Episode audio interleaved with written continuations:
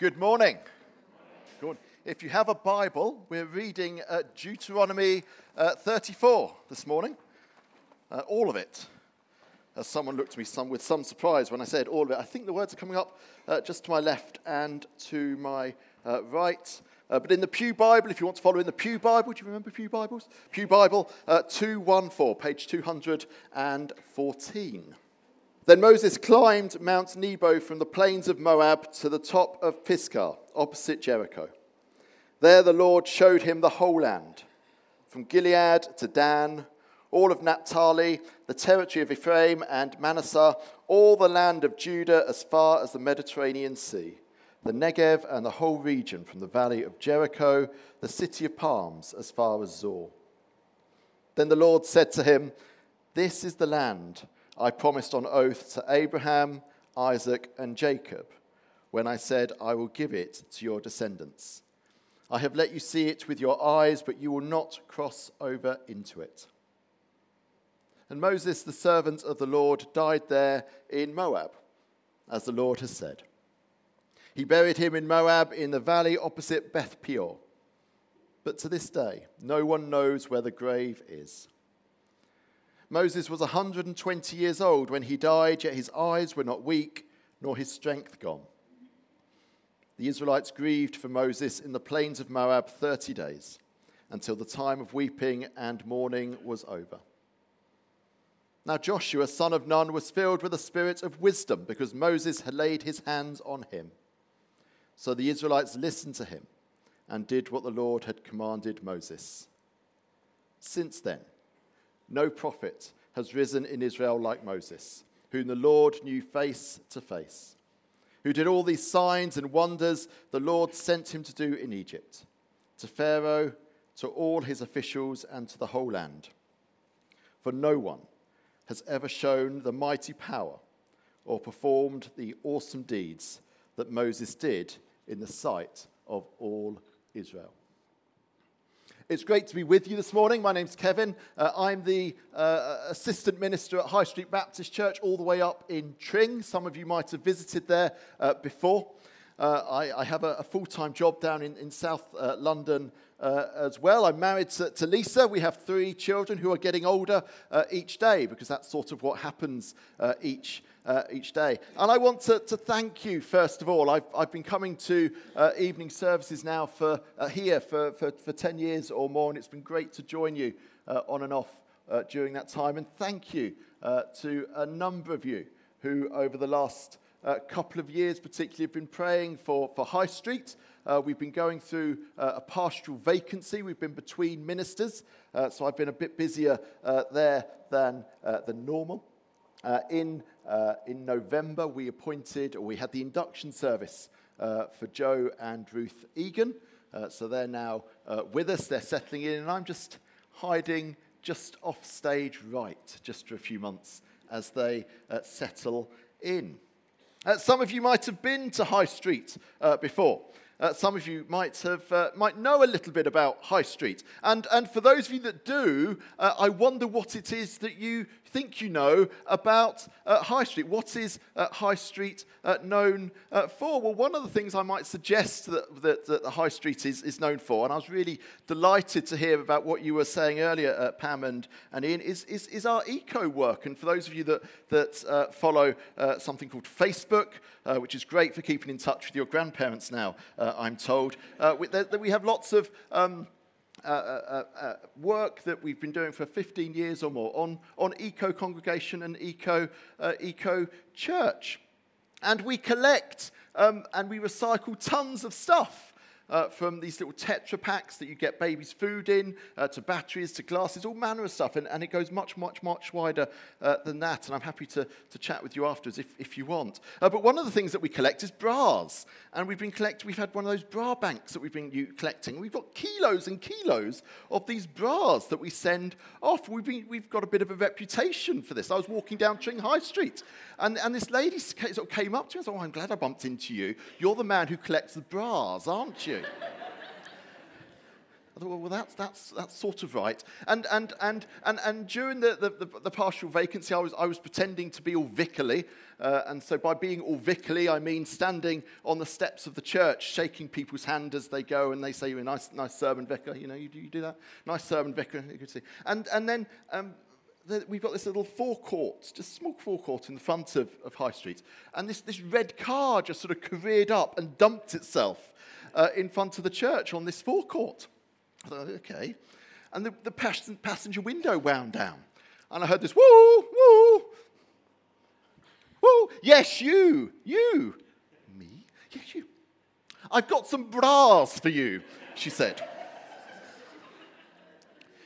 And so I went down to this red car, and this lady picked up this big carrier bag of bras and thrust them in my direction and said, I hope they fit you. And she spun off. It's good to be known for something, but fortunately, fortunately, uh, it wasn't always like that. I was known for other things before being the man who collects bras in Tring. Uh, a few years ago, when I was at university, quite a few years ago uh, now, um, they, they, I, I, was at university in South Wales, and there was a celebrated local. And I wonder if you know who, uh, who it was. He, he, um, he went on to have an, an international uh, career. Uh, he started in, uh, in the Wood Road Club, in the Wood Road Club, which uh, I think now is a, a tapas bar uh, in, in the village. Uh, he, he came from the Woodward family. Uh, I, in, in, in, my, in my spare time, one of the things that I do is I'm a football referee, and, and one of my claims to fame is that I booked this person's cousin. That's exciting, isn't it? That's exciting.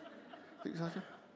And he was born in, in Kingsland Terrace uh, number 57 Kingsland Terrace, uh, to be exact. I'm talking about anyone? Tom Jones. Tom Jones. Tom Jones. Take a bow. Tom Jones. Absolutely right. And so Tom Jones and I have something in common in, in, in that, that strange women throw their underwear uh, at us.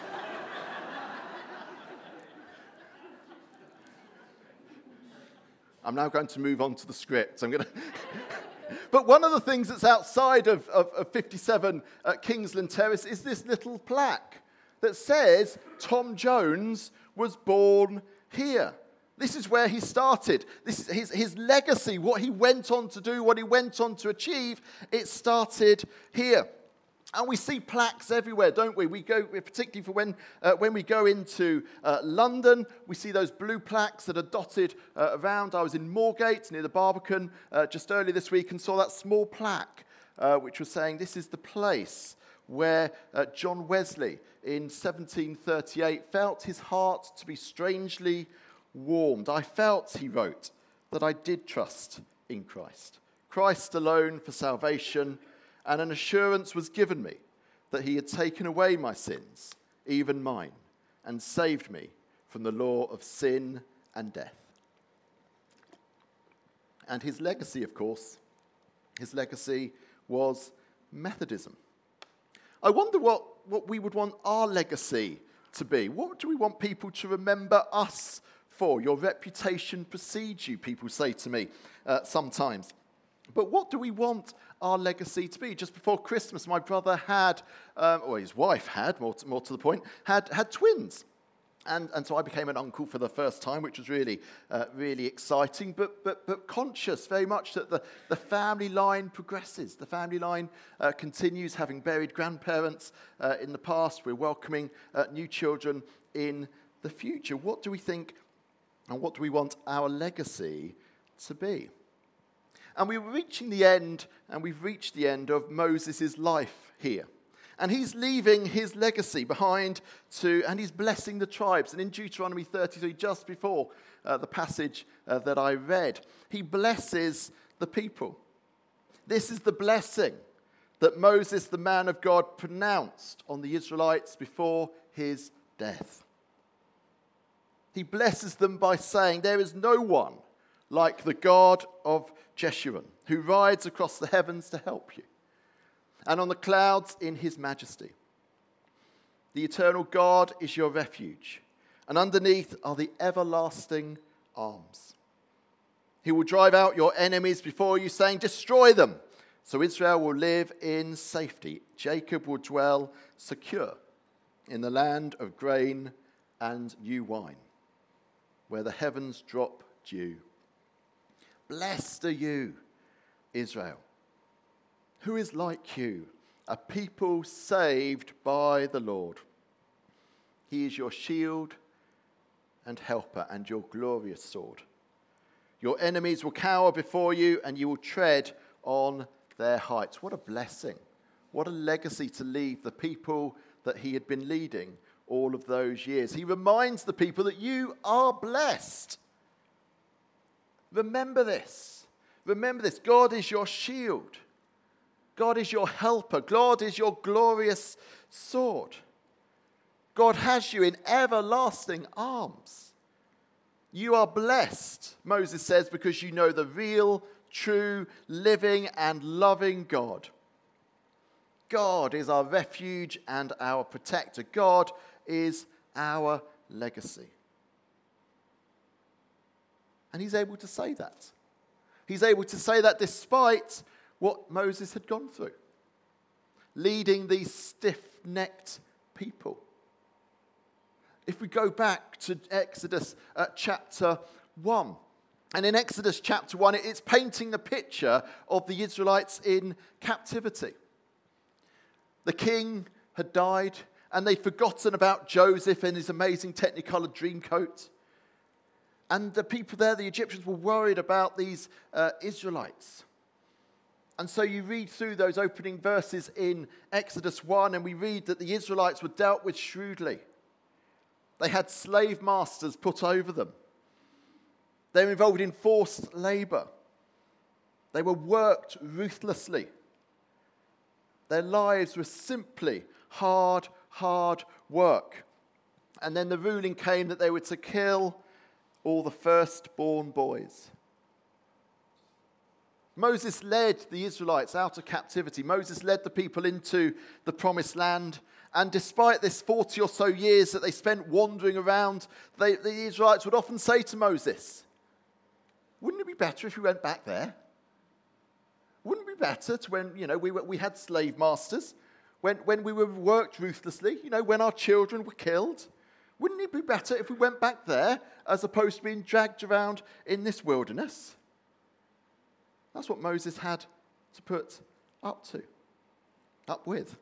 Moses negotiating with God. But even with what Moses went through, even with what Moses endured in his life, even with the people that we mentioned there, we know also that Moses was married. We know Moses was involved in the Passover. We know Moses brought water, water, water? Good grief. Water from a, from a rock. We know that he had to, to raise his hands to defeat uh, the Amalekites. We know he delegated judges. We know that, that he went up to receive the law and then he came down at Mount Sinai. Was that one of your questions earlier, Nigel? I can't remember. He came down Mount Sinai and, and they, they built this golden calf. Despite all of this that they went through, despite the, you know, the walking through the Red Sea, Moses' legacy was one that pointed to God.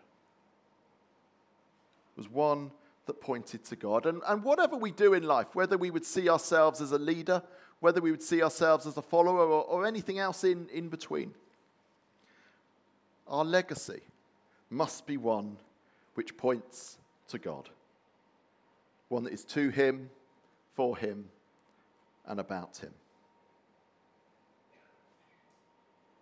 2 Corinthians 2:15 says that for we are to God the aroma of Christ. We are to God the aroma of Christ. I wonder what you smell of. But you get the smell of fresh bread. And that smell lingers, doesn't it? Fresh, the smell of fresh bread, it lingers, it's great. What lingers after we've been somewhere? What is our legacy? What do we leave behind?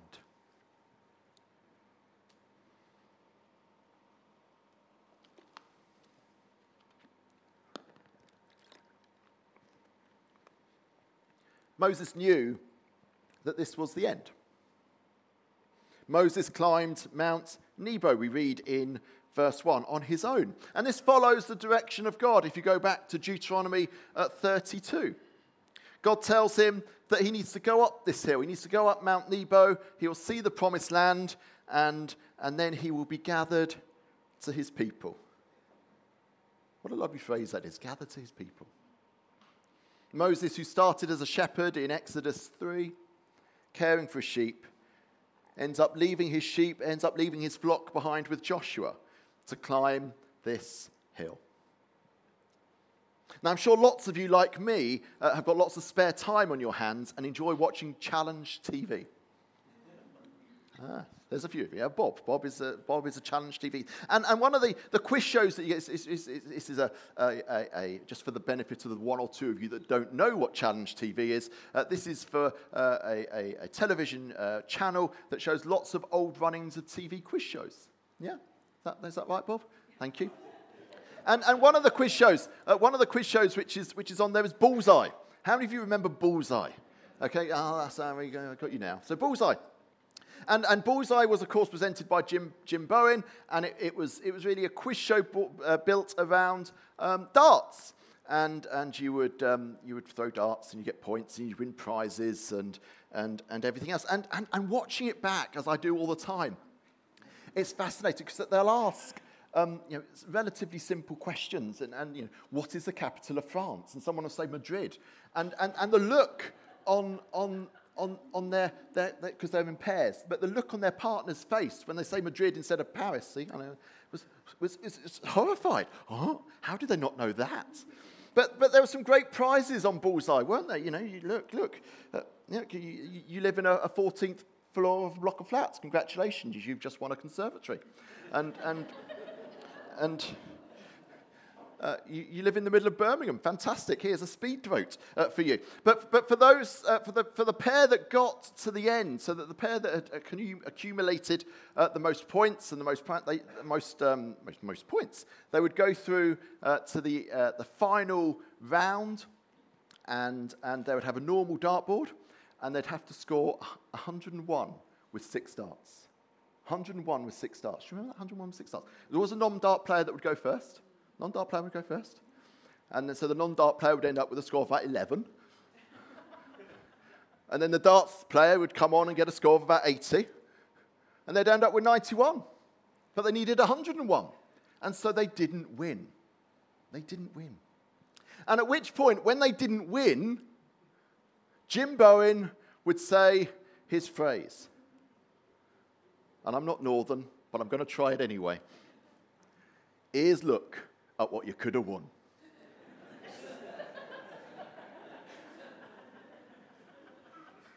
Ears look at what you could have won.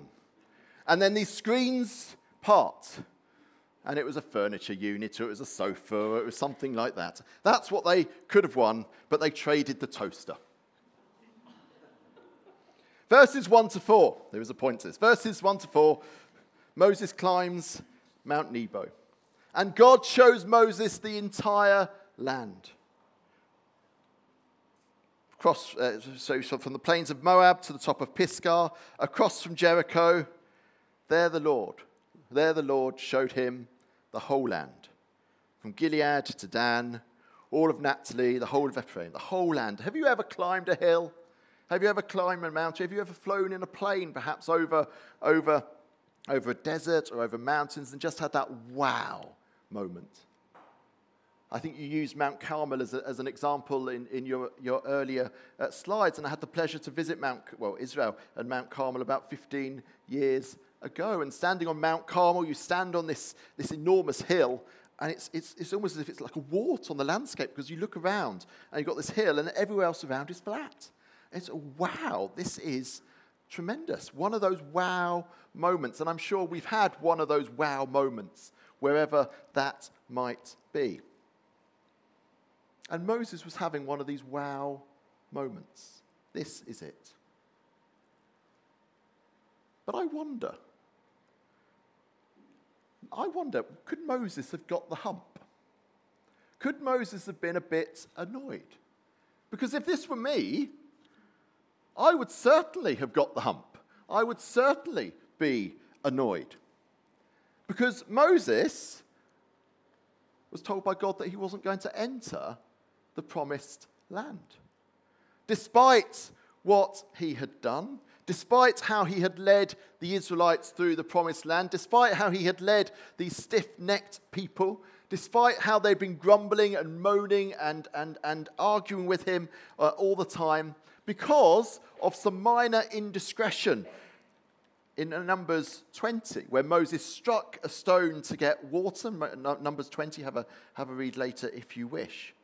Because of that minor, arguably, indiscretion, God said to Moses, You're not going to enter the land that's been promised to you. I would have got the hump at that point. I really would be annoyed. But Moses knew what his role was about. He knew what his legacy was about. And Moses' legacy could have been a murderer.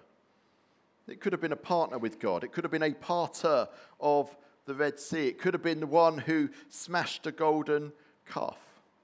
But no, his legacy in verse 5 is that in Moses, the servant of God. Moses' legacy was about being a servant of God. And this was echoed elsewhere in Scripture. If you look at Hebrews chapter 3, it says, Therefore, holy brothers and sisters who share in the heavenly calling, fix your thoughts on Jesus, whom we acknowledge as our apostle and high priest. He was faithful to the one who appointed him, just as Moses was faithful in all God's house. Jesus has been found worthy of greater honor than Moses, just as the builder of a house has greater honor than the house itself. For every house is built by someone, but God is the builder of everything. Moses was faithful as a servant in all God's house, bearing witness to what would be spoken by God in the future. But Christ is faithful as a son over God's house. And we are his house, if indeed we hold firmly to our confidence and the hope in which we glory. As God trained Moses in the wilderness, being a shepherd, while God trained and worked with Moses while they, they were in exile, Moses came to the realization that the best legacy he could leave to history was the recognition that history was all about his story and that all of history points to God. What else is there? What else is there aside from being a servant of the Lord? I'm on Twitter. I'm sure some of you are on Twitter as well. Uh, somebody who's, who's not too far from here uh, actually has as their Twitter handle, which is the, uh, 100, I don't know expert, the 160 characters, you, did the bio of yourself and their bio is a disciple of Jesus Christ, the Son of the Most High God. Everything else pales into insignificance. I wonder what you want on your blue plaque if you are ever rich or famous enough to have a blue plaque. But if you were to have a blue plaque, what would you want on yours? How would you wish to be remembered? What is your legacy? What do you want to leave behind? What aroma do you wish to leave when you go away from somewhere? So Moses died and he was buried. For those of you who like your slightly uh, mystical uh, scriptural references, have a look at Jude uh, verse 9. There's a suggestion that the archangel Michael was involved in the burial of Moses. But Moses was buried at an indeterminate place. It's curiously written, verse 6. He buried him in Moab, in the valley opposite Beth Peor. But to this day, no one knows where his grave is. This isn't about celebrating Moses. There's no clear grave, but it's about celebrating God and celebrating what God has done. Moses died just a handful of miles from the border of the promised land. as we go through different stages of life, as book uh, pages are turned, as we go from one chapter uh, to the next. My prayer for me and my prayer for us is that the legacy that we leave is one that is about God, a legacy about being servants of God as we seek to see his kingdom come. Jesus' claim declaring the good news of the kingdom of God. How are we contributing to that? What is our legacy in terms of supporting that? I want to close with a footnote almost. All this is done in the context of a God who keeps his promises. We believe in a God. I believe in a God who keeps his promises. God shows Moses the promised land. The land, him, the, the land that Moses himself was promised. Moses was almost having one of those Jim Bowen moments where God says to him almost, Here's look at what you could have won.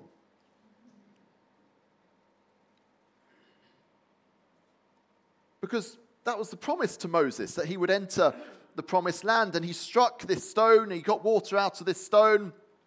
And God said, Right, you, you can't enter it anymore.